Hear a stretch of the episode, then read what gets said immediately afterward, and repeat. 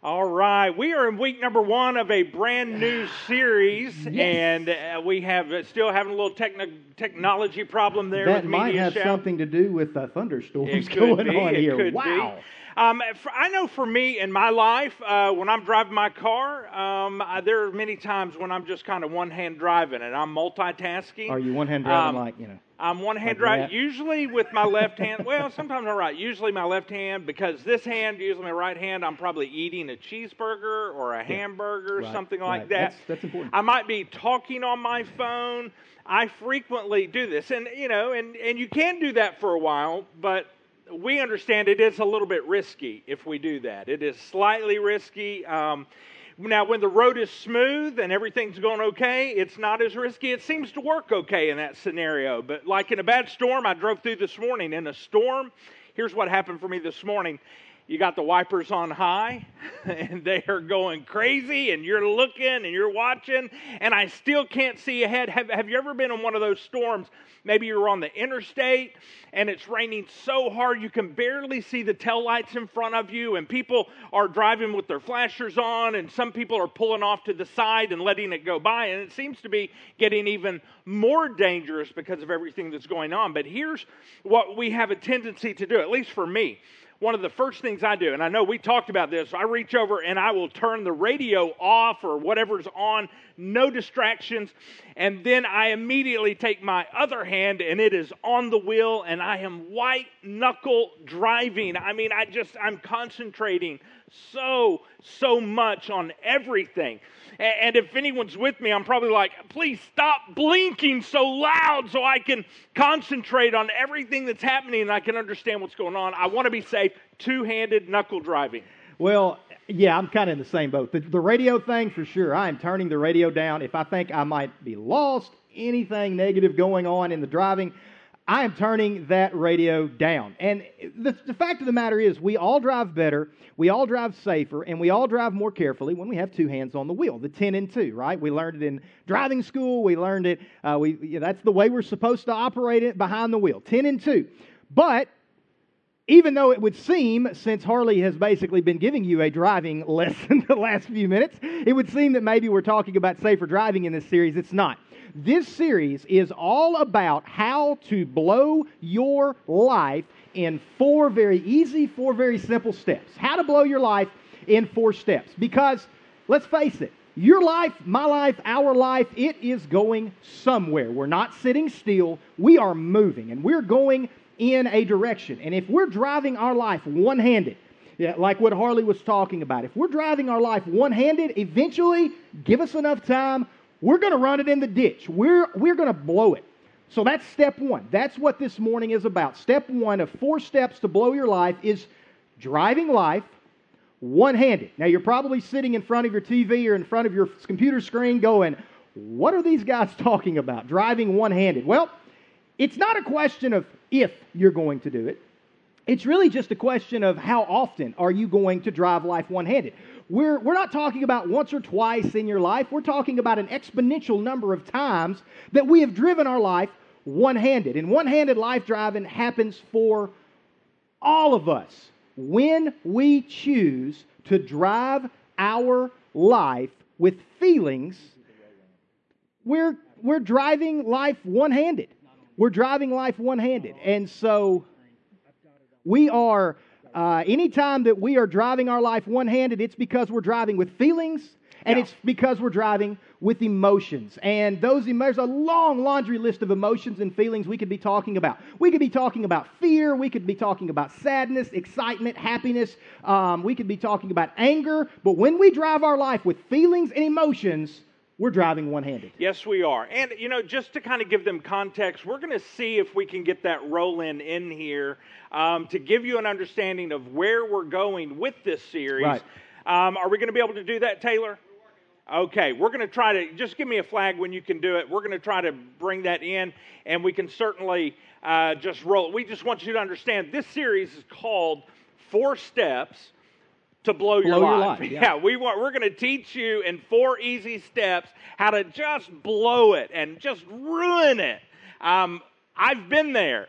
I've done that. You know, it doesn't sound too bad driving one-handed. You know, it, it doesn't sound bad at all. I, after all, it it's works frequently when you're actually driving a car. I mean, you can get away with it and you can get by with that one handed driving, but this is where the metaphor breaks down because it breaks down when we start talking about our lives.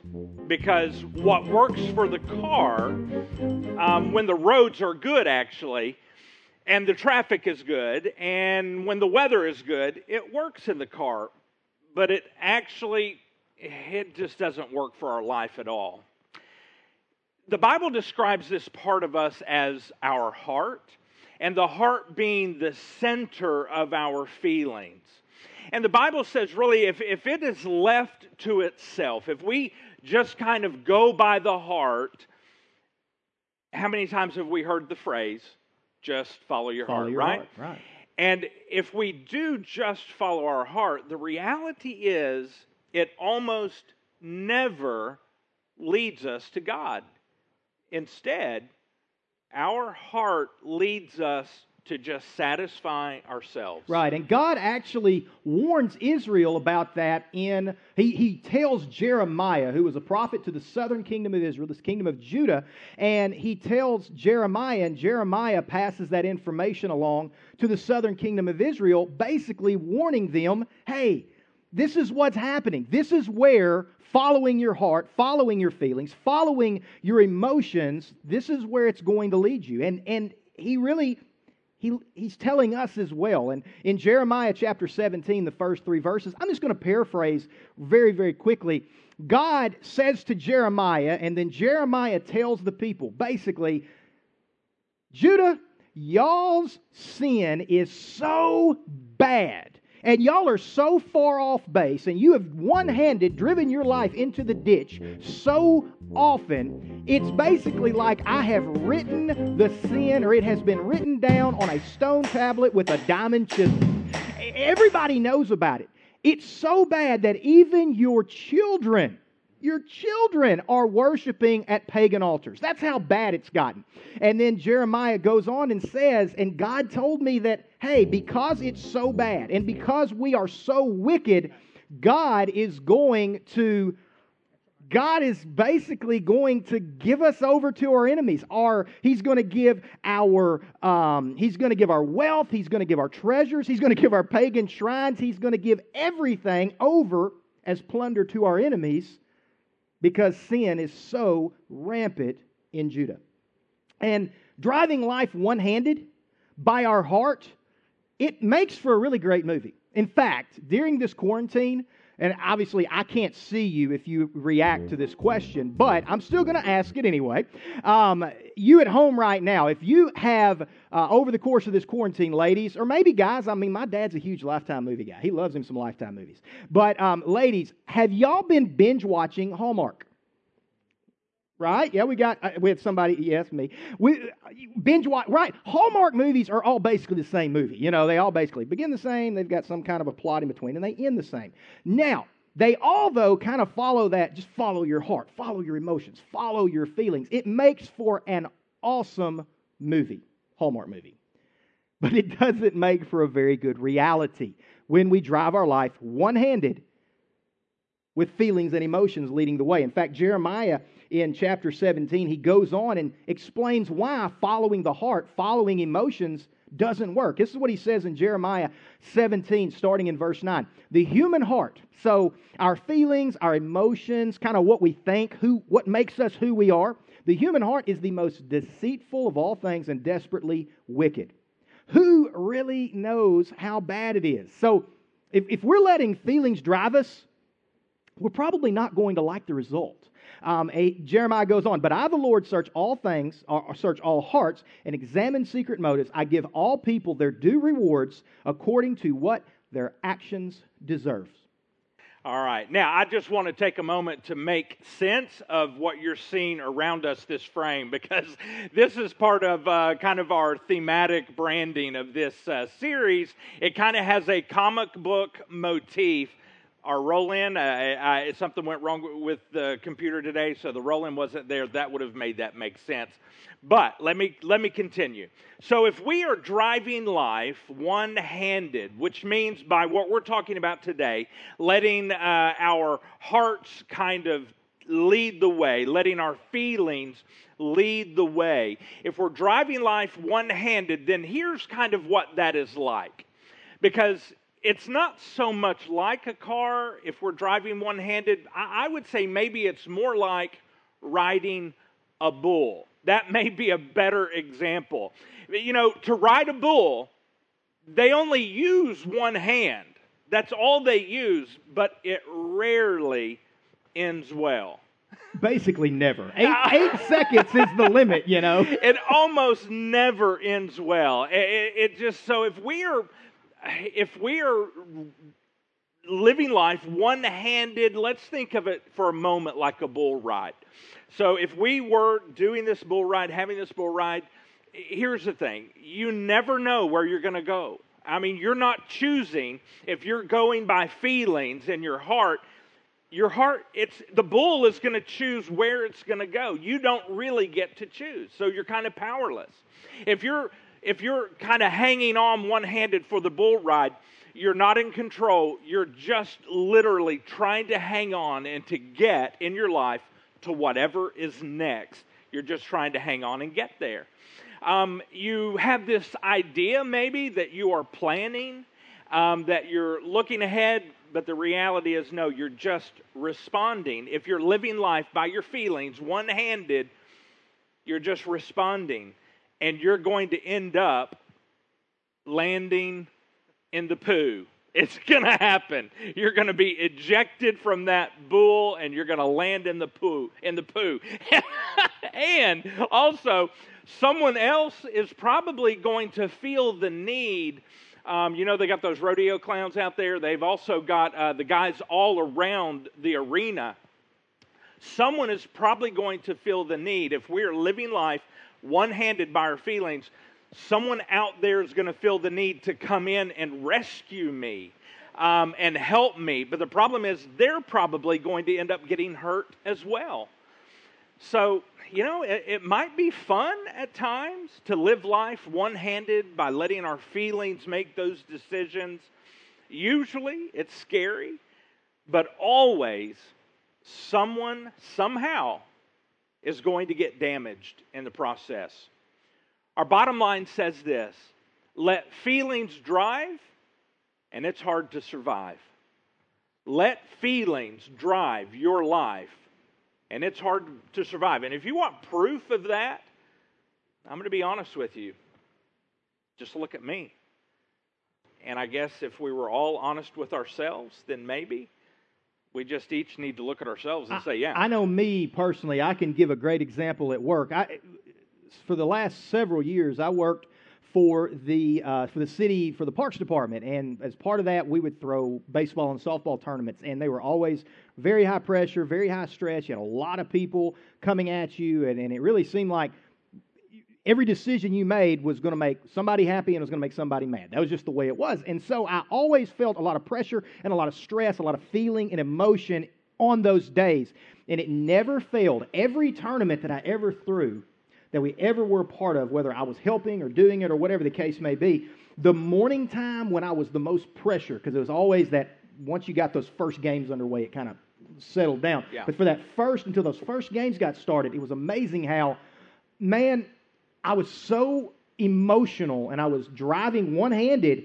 that when I was not a nice person, and people would come up to me with legitimate questions and with legitimate concerns, and my go to I would snap and I would be just not really, I would like to think who I really am, but man, I just I was kind of a jerk. yeah, I, I, can certainly relate to that. I mean, uh, I mean, sadly, there's a common phrase that you know, as Harley's in that that when things are going wrong, you know, with technology and we're trying to figure it out. You know, I, I understand that, but you know that that impacts me as well, even with just family on a personal level. When I drive with my feelings. So here, here's something that could happen, and it has happened to me in my life over the many years I've been alive.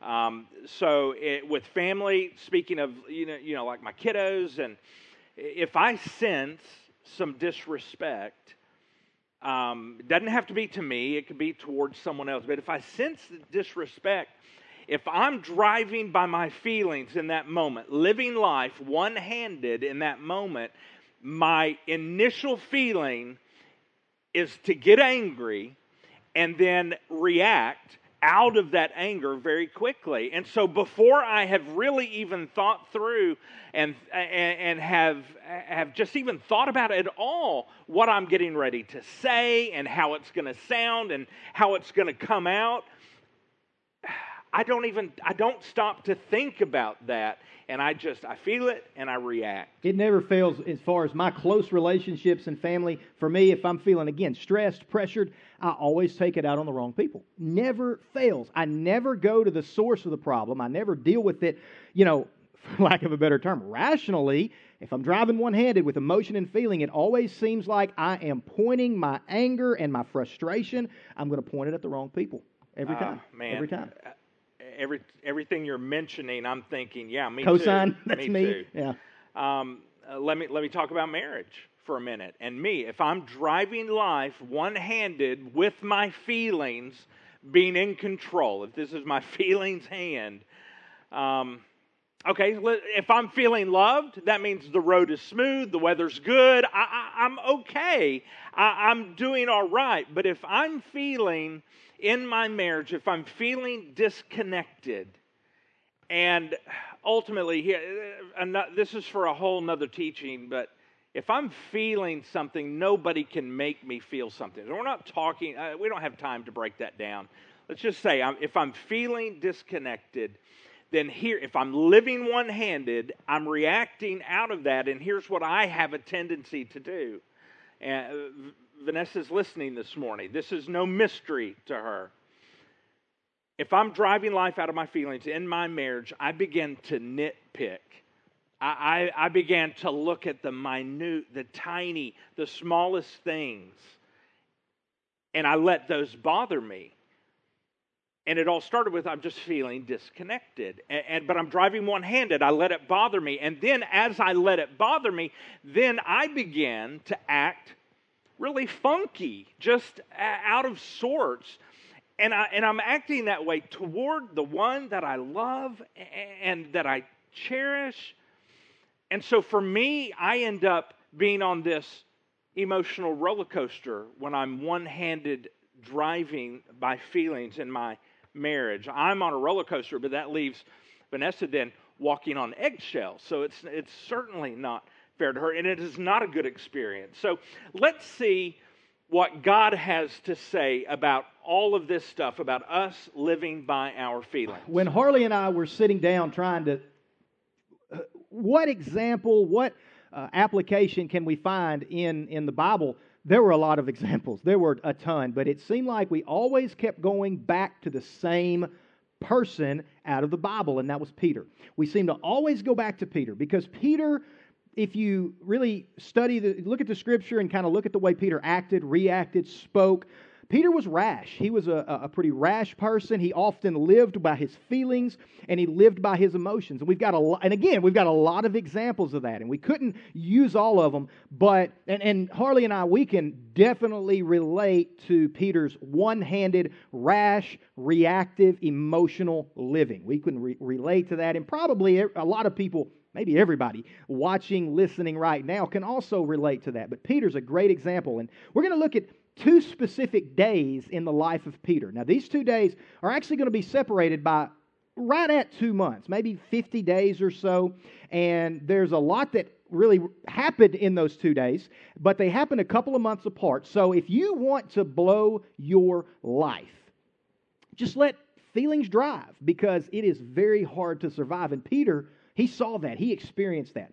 On the first um, day in the life of Peter that we're going to look at, it is actually a night that happened just a few nights ago. The anniversary was just a few nights ago. It was the night that Jesus was arrested. So, uh, probably uh, on a Wednesday night, maybe a Thursday morning, very possibly. Jesus, it's the night that he's going to be arrested before he is going to be tried and beaten and tortured and crucified and, and started this whole Easter thing, started this whole Resurrection Sunday. So, this is an event that actually happened where while Jesus and his disciples were in the upper room experiencing the final Passover, what we call the Lord's Supper, and Jesus, the Messiah, he takes a bowl of water and he takes a towel. He takes a bowl of water and a towel and he begins washing the feet of each one of his disciples. So, he goes around the room and he's taking this water and this towel and he's washing the feet of each one of his disciples disciples? Well, he gets to Peter. And when he gets to Peter, as is often the case, feelings come rushing out, emotions come rushing out of his mouth, because that's where Peter often shows his rashness, is out of his mouth. And it, it leads him to respond in a, in a really an unflattering way. So, John, one of the disciples, who was an eyewitness of this entire event, he saw it happen. He writes it down and he records what happened in John chapter 13, verses 8 and 9. And so remember, Peter, uh, Jesus is washing the disciples' feet. He gets to Peter, and then, verse 8, Peter says, No, no, you will never, ever wash my feet, Jesus. It's not happening.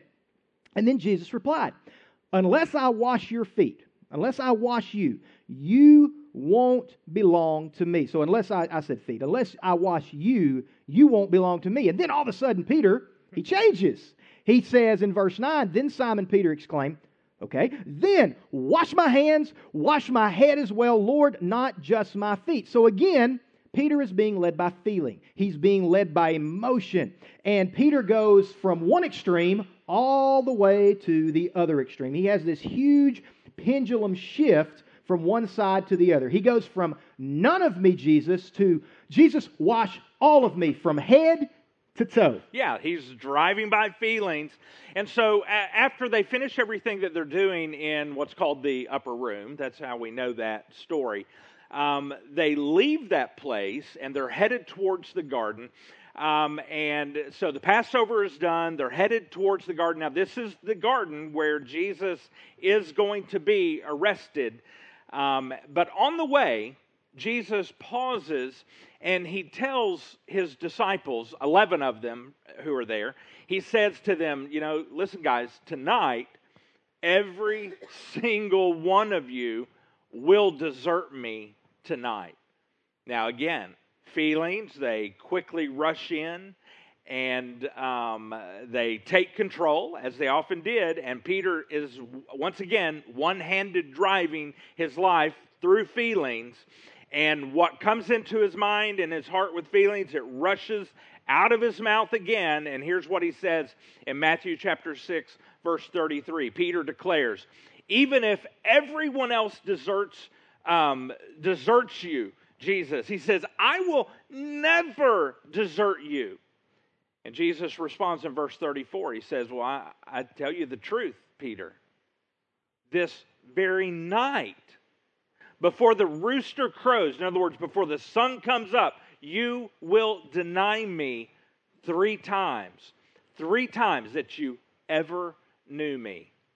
And once again, Peter, with great feeling, he drives on and he responds, No, he insists. He's correcting Jesus. No, even if I have to die with you, I will never deny you. And, and we find out Peter was not alone, and all the other disciples vowed the same thing. That's what the scripture says. And we do know this as a fact. They all, all of them, when Jesus was being taken away, every single one of them, they run away.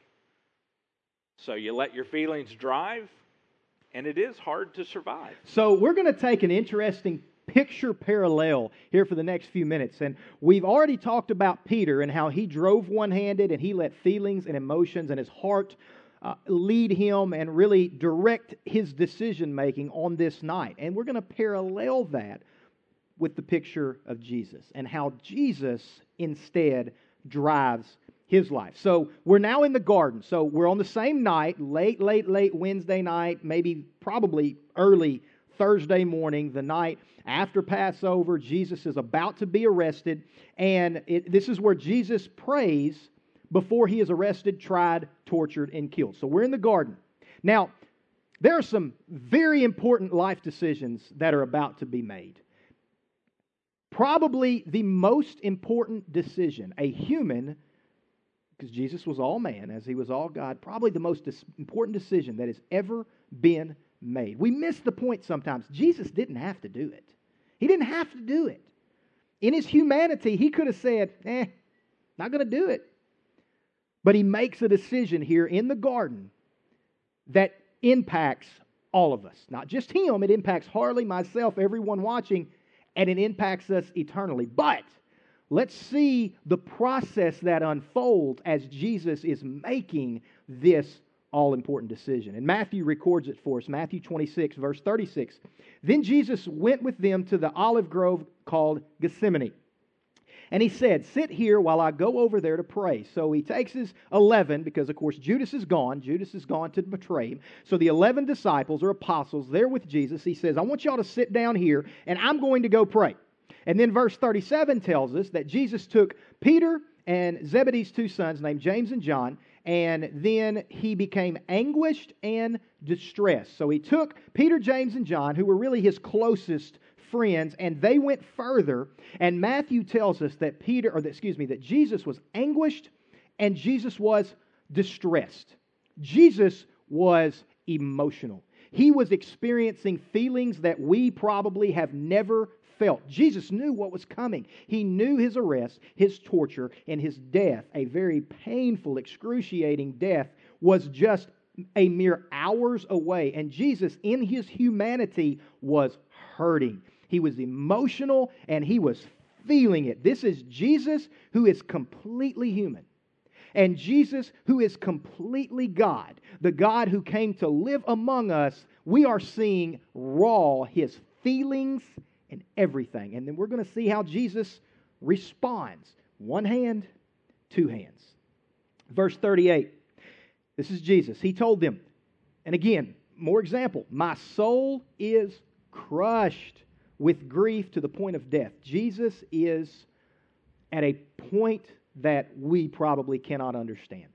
Many of us can. I, I don't want to say none of us can, but Jesus was at the lowest of the low. And then he says, Stay here and keep watch with me.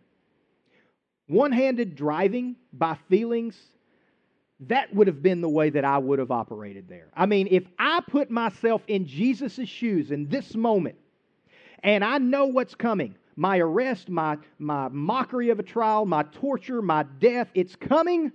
Me, in my human response, I'm gone.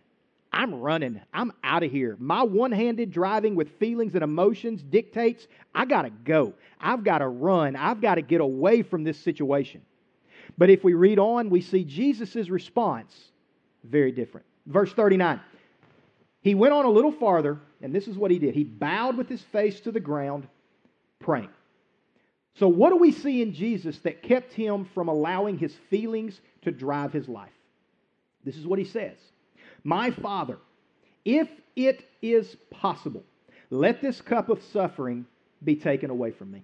Yeah, so the, the feelings that Jesus is experiencing in that moment, I, I, you know, his feelings are saying, No, God, no, no, no, no, no. I, I, I don't want to. His feelings are saying, This is not fair. I shouldn't have to. His feelings are saying, Run away. As Cole said, the human side, run away. The feelings are saying, Listen, we can figure something, surely, God, we can figure something else out. I'm gone. But Jesus wasn't one handing it, he still had feelings. He recognized those feelings. He was pouring those feelings out to God, but he added that second hand to drive. He recognized that, yeah, I'm feeling this. And these are the emotions I have, and this is what I'm feeling about that. But he added that second hand. And it's that second hand as we drive our lives that makes so much difference because that second hand is recognizing God's truth.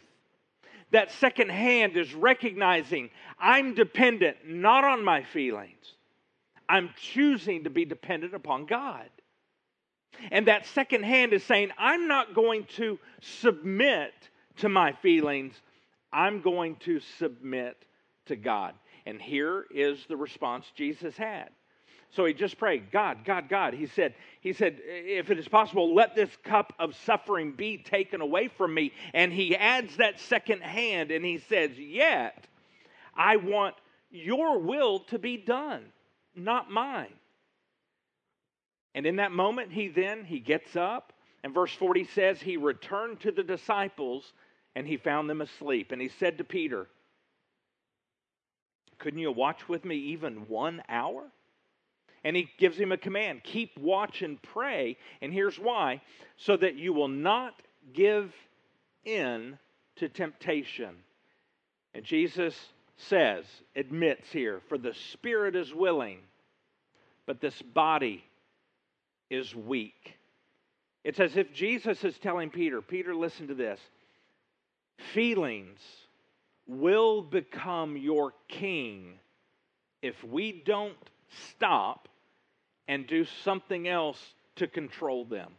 It goes on in verse 42. Then Jesus left them a second time and he prayed. Here he goes again, second time. My Father, if this cup cannot be taken away unless I drink it, he then says, Your will be done. So again, feelings plus truth, dependence on God, and submission to God. That is the picture we have in Jesus. Jesus' humanity was crushed, and yet Jesus' dependence and submission to God allowed him to keep it on the road. Verse 43, this is continuing on. So Jesus has already prayed. He's come back. He's talked to, the, to Peter and to James and to John, and then he goes back and he prays again. And then, verse 43, we pick up, it says, When he returned to them again, he found them sleeping, for they couldn't keep their eyes open. They were tired. Been a long night. In verse 44, Jesus, it says that, So he went to pray a third time, three times, saying the exact same thing. Basically, God, I don't, I don't, Father, I don't want to do this. But if this is what it has to be, I submit to you, and I'm just going to lay it all at your feet, and I'm going to do it. Feelings plus truth plus dependence plus submission. Two handed driving. Now, I have known, I've read that, I've known that for years, and I have missed a very key component to this. You know, that, that struck me, Cole, when you were teaching the kids on mm-hmm. Monday night. Um, that just that just resonated three me. times. Yeah, three times. It required Jesus' humanity, his emotions. He was crushed to the point of death. It took Jesus three times to be able to do what he had to do, to make the decision that as a result allowed me to have eternity connected with God. It took three times. It didn't just take one trip to the prayer closet, if you will, or to the prayer garden. Two wasn't enough. It took Jesus three times. If it took Jesus three times to be able to reach the point of submission, dependence, and truth, how many times will it take me? I, I mean, it took Jesus three times. Now, he didn't sin in between. It's not like it was a sin that he was having to go back. It was his humanity screaming out, I don't want to do this. And yet, he took it to God three times. Our feelings that we have, just like Jesus, just like Peter, we can't get rid of them. They're there. Our feelings are there. And God really, He gave those feelings to us so that we could interpret life and we can experience life in the way that He intended for us to experience life. But He didn't give us those feelings and those emotions for the purpose of driving life.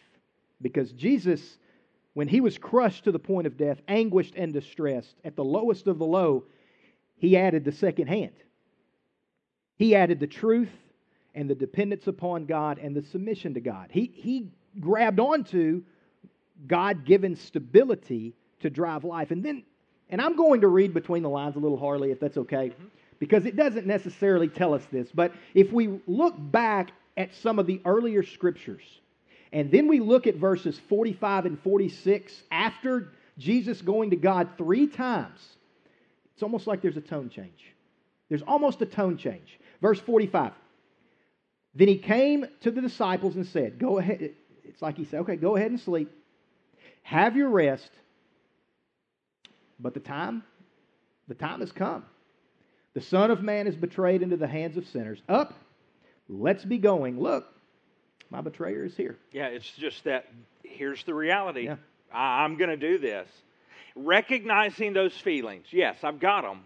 But then Jesus had that second hand on, which was the, uh, the truth of God, the, the dependence upon God, not the feelings, the submission to God, not the feelings. Peter, though, in this moment, he's still driving his life one handed with his feelings. And so they step in. The, the, the betrayer was there, Judas, and then all the, the folks who were there to arrest Jesus. And they step in to arrest Jesus. Jesus and Peter, with the one handed driving, he pulls his sword out immediately and, it, and he's filled with rage and he drives with his feeling. And here's what the Bible says in John chapter 18, verse 10.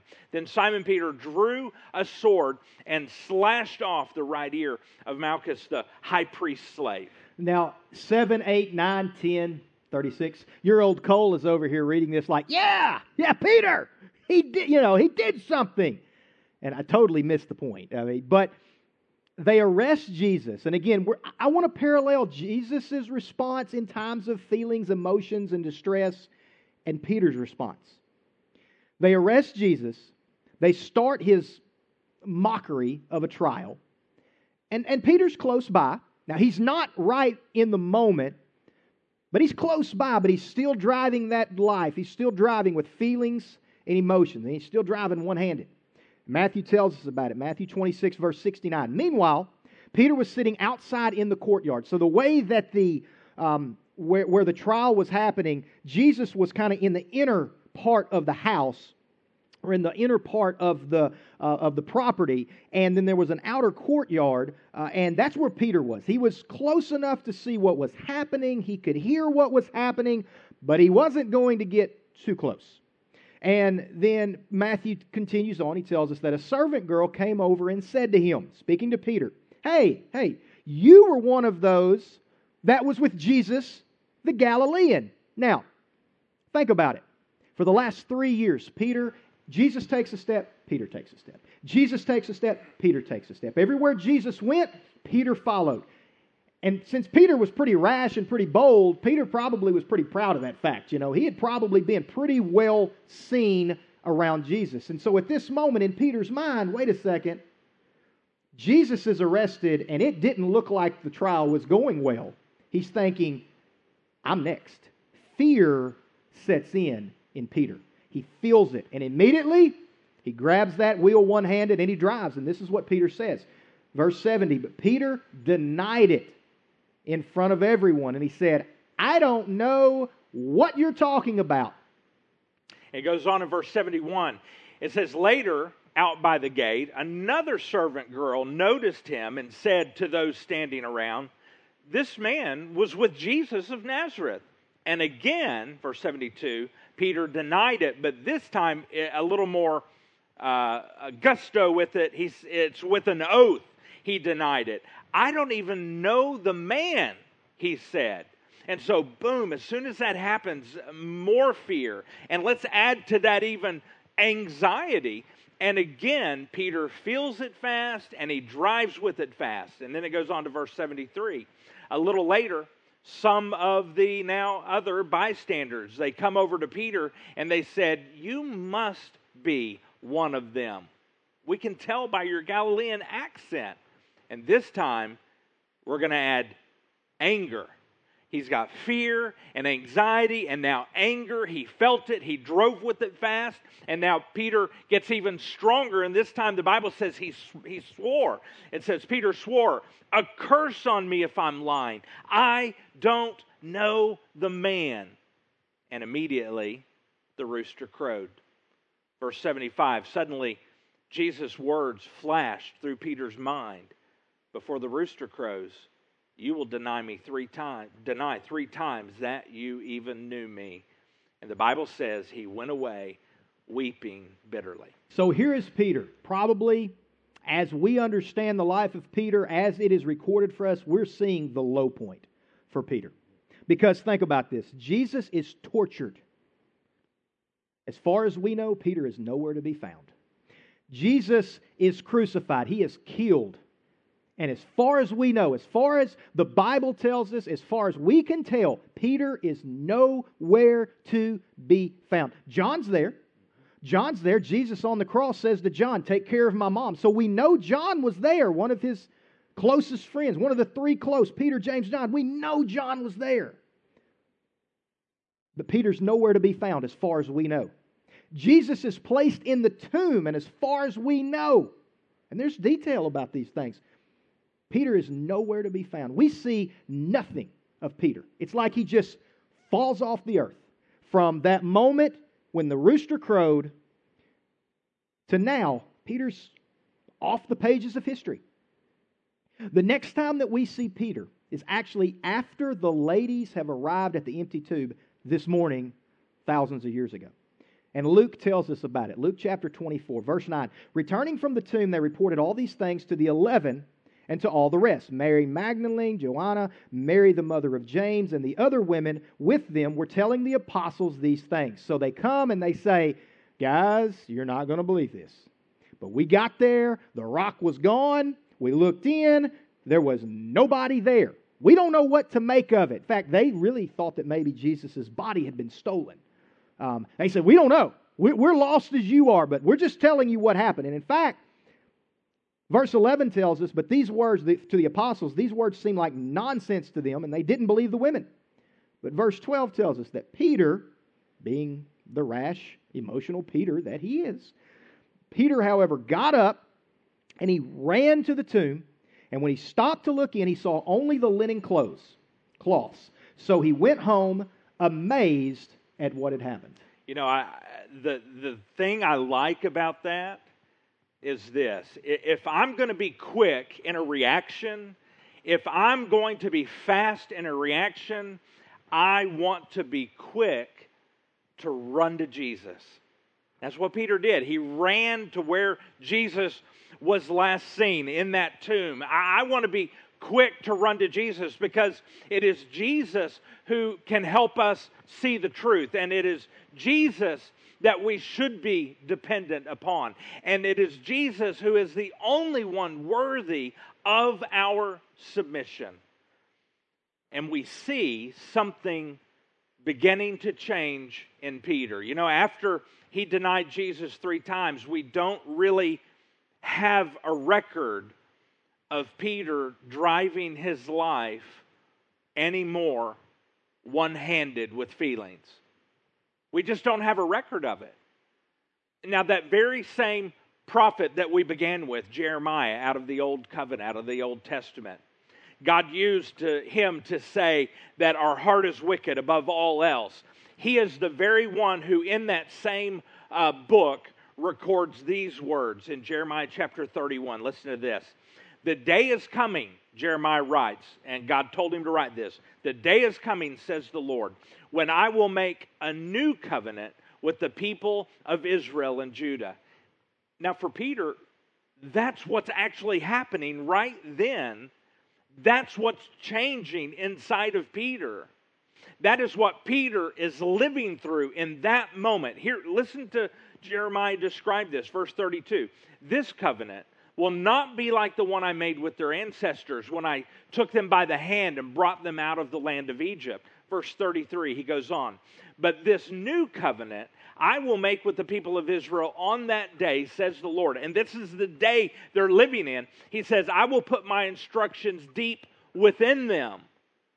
He said, I will write them not on stone, not on a tablet. He said, I will write them on their hearts. I will be their God, and they will be my people. And Peter was now beginning to drive his life not with feelings, but two handed. The feelings helping him, helping us experience this life, but filtering these feelings with God's truth. And filtering these feelings by becoming dependent, not on the feelings, but dependent upon, upon Jesus, and, and not submitting to the feelings, but submitting to God. And we see a change in Peter and how he is living his life. We see that. So when we started this morning, we wanted I wanted to show a parallel picture of Jesus and Peter. How Jesus allowed his feelings and his emotions to be connected with truth and dependence and submission and how Peter didn't. But now as we've moved beyond as we've moved beyond what happened according, you know, Jeremiah said what happened. Jesus, this day that God was talking about, that this everything was going to change as a result of what Jesus did. And Peter is experiencing this. Now we can compare Peter before and now Peter now. And and the best example is that second day that we were talking about that happened a couple of months later, and it, it actually is recorded in the book of Acts. We're not going to read all the way through it. I'll paraphrase some, it, some of it, but man, it's just some of the most amazing, probably the two coolest, in my opinion, the two coolest chapters in the New Covenant outside of the life of Christ. Because, so it, in your mind, think about Jesus, he's resurrected this morning, and then 40 days later, according to Acts chapter 1, 40 days after Jesus' resurrection, he's walking around, he's teaching, he's talking, he's appearing to people, he's, he's uh, interacting with his, his disciples and with his friends. And then 40 days after his resurrection, Acts chapter 1 tells us that Jesus ascends into heaven. He's gone. And he says, as he's ascending, he says, Hey, don't worry, I'm leaving you for a while, but I'm going to send somebody in my place. I'm going to send, there's going to be something come in my place that's going to take care of you. And then we jump to Acts chapter 2. And Acts chapter 2 takes place about 10 days after the ascension. You say, how in the world can you know that? Well, because we, we pretty much know when it was because it was during the uh, Jewish festival called Pentecost. Now, that's the English word for it, Pentecost. The Jewish word for it, I'm not even going to make a, take, a, take a shot at. But it was on the Jewish festival called Pentecost. And Jesus had told the disciples, stay in Jerusalem, just stay. And they stayed in the Jewish festival of Pentecost, which was uh, the festival when the wheat harvest would come in. And they were in the, the city of Jerusalem during the festival of Pentecost, which that was 50 days after the Passover. So we know about when this happens. 50 days after Jesus' resurrection or so, and then 10 days after Jesus' ascension. And we find the disciples in Jerusalem in a house, probably going, What now? I mean, you can imagine the emotions going through them right now. For three years, they've walked with Jesus. They've talked with Jesus. They've been taught by Jesus. And then for three days, they saw him be arrested, tried, tortured, killed, and it was over. And three days later, he's back. And we get to experience time with him for 40 days, and then he just leaves. And for 10 days, for about a week and a half, they're just kind of, what now? And then Acts chapter 2 tells us something that um, something amazing happens. It says that as they were sitting in the room, there was a sound like a rushing wind that came into the house. And all of a sudden, and apparently while this was going on, a crowd began to gather. And the crowd was walking up and they were hearing the apostles speak and teach, and they were hearing it in their own language. What that was was God's Holy Spirit coming to earth, as Jesus said would happen. The Holy Spirit arrived, and Peter and James and John and the apostles, they were teaching and they were speaking. And the Bible in Acts chapter 2 tells us that if you were a Arab, you would hear them speaking in Arabic, even though they were speaking in their language. And, and they were, it was amazing. And the Acts chapter 2 tells us that Cretians were hearing it in their language, and Greeks were hearing it in their language, and Romans were hearing it in Latin. And it was so amazing, according to Acts chapter 2, that the crowd that had gathered that was seeing this miraculous thing happen here, they actually said, Those guys are drunk. That's how crazy it was. They said, they're drunk. They're hammered. Something crazy happening. And then we see the new Peter. Because Luke chapter 2, verse 14 jumps in and it tells us that, but Peter stood up with the eleven. This is a different Peter. Peter stood up with the eleven. He raised his voice and proclaimed to them, Men of Judah and all you residents of Jerusalem, let me explain this to you, and you pay attention to my words. Right here, Peter begins speaking very boldly, in spite of the fact that it could cost him his life. He begins speaking very boldly, telling them about Jesus' life, his death, and his resurrection. And then, as a result of Peter and what he did on this day, Acts chapter 2, verse 37, probably Luke, probably, Luke probably wrote, wrote Acts. Luke eh, eh, writes and tells us that on verse 37 when they heard this, the men who just moments ago, before Peter spoke, had said, These guys are drunk. When they heard this, they came under deep conviction and said to Peter and the rest of the apostles, Brothers, what must we do? And verse 41 tells us that as a result of Peter's teaching, they went from thinking they were drunk to those who accepted his message were baptized, and that day about 3,000 people were added. You know, we see a very different Peter in that moment. Not one handed driving by feelings, but he's added that second hand of truth and dependence, not upon feelings, but of God, and submission, not to feelings, but to God. That's what we see. And our bottom line this morning, at least the first part of the bottom line, says this Let feelings drive, and it's hard to survive. In our lives, I have experienced this in mine. It is difficult to survive in life when I'm driving by my feelings. At work, if we drive by feelings at work, we are going to have problems with many of our coworkers, and we are going to have problems with many of our supervisors and bosses. If we're driving by our feelings at home, it's not going to work in our family. It's going to be off the rails into the ditch.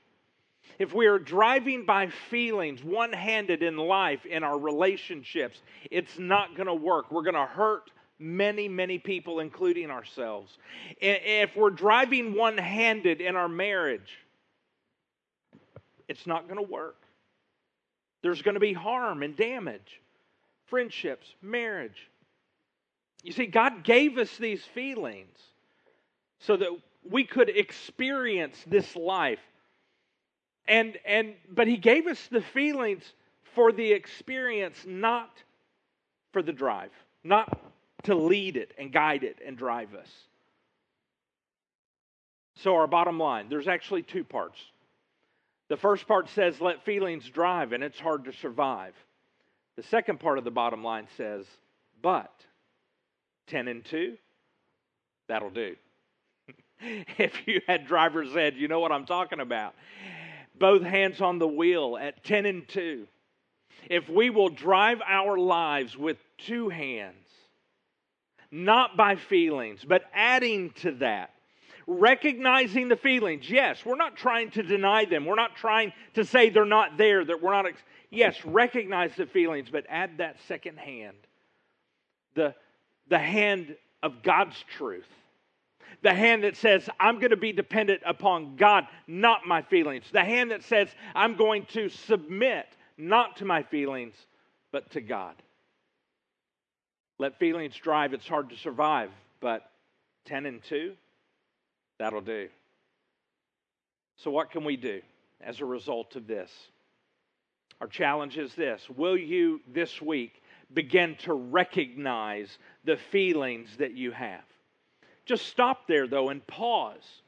Recognize those feelings, but make sure you add to those feelings God's truth.